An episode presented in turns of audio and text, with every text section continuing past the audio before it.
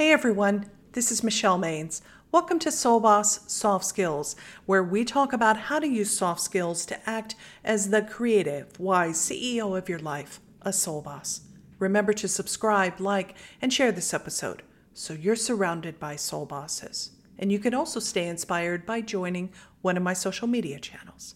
This week's episode is Perfect Your Agility Flex.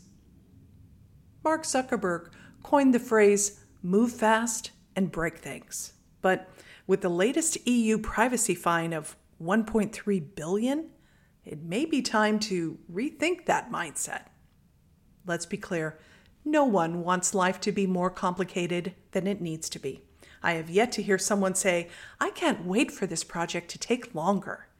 However, what I've witnessed in deal making is simple. Rushing is a red flag because important points get missed. There's no need to break anything, including breaking the bank or ruining critical relationships. In the place of moving too fast, visualize how a surfer handles surging waves. Wiping out or breaking things is the last thing on their mind.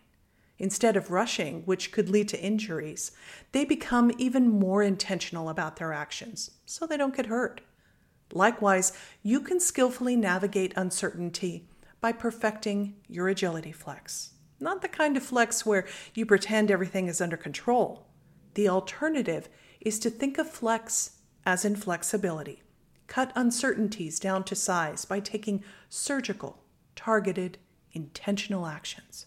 Let's meet someone whose change of heart drastically changed their business results. Brian Chesky knew he was on to something with the idea of renting private property for limited stays.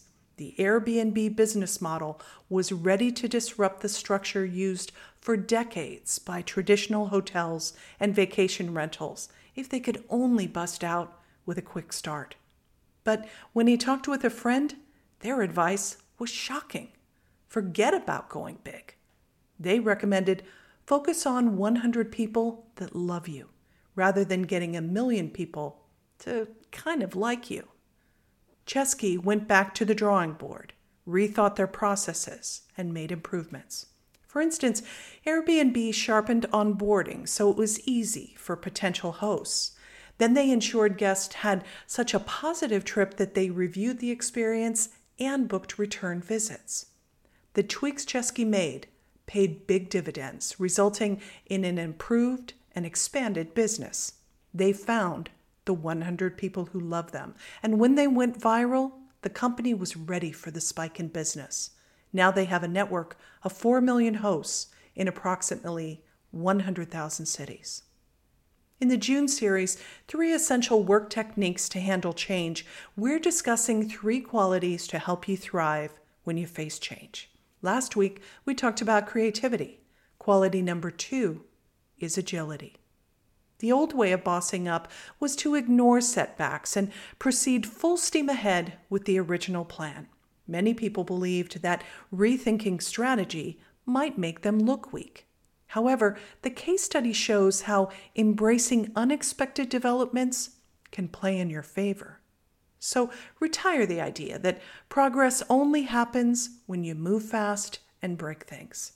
A flurry of quick decisions without contingency thinking can backfire to the tune of 1.3 billion in penalty fees. Instead, put the work skills and techniques you use every day into play.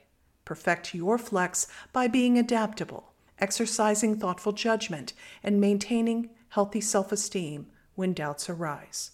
Here are three ways to model Airbnb's Agility Flex, or brainstorm ways that are right for you. Number one, stay nimble. Keep an open mind because even great ideas can be improved.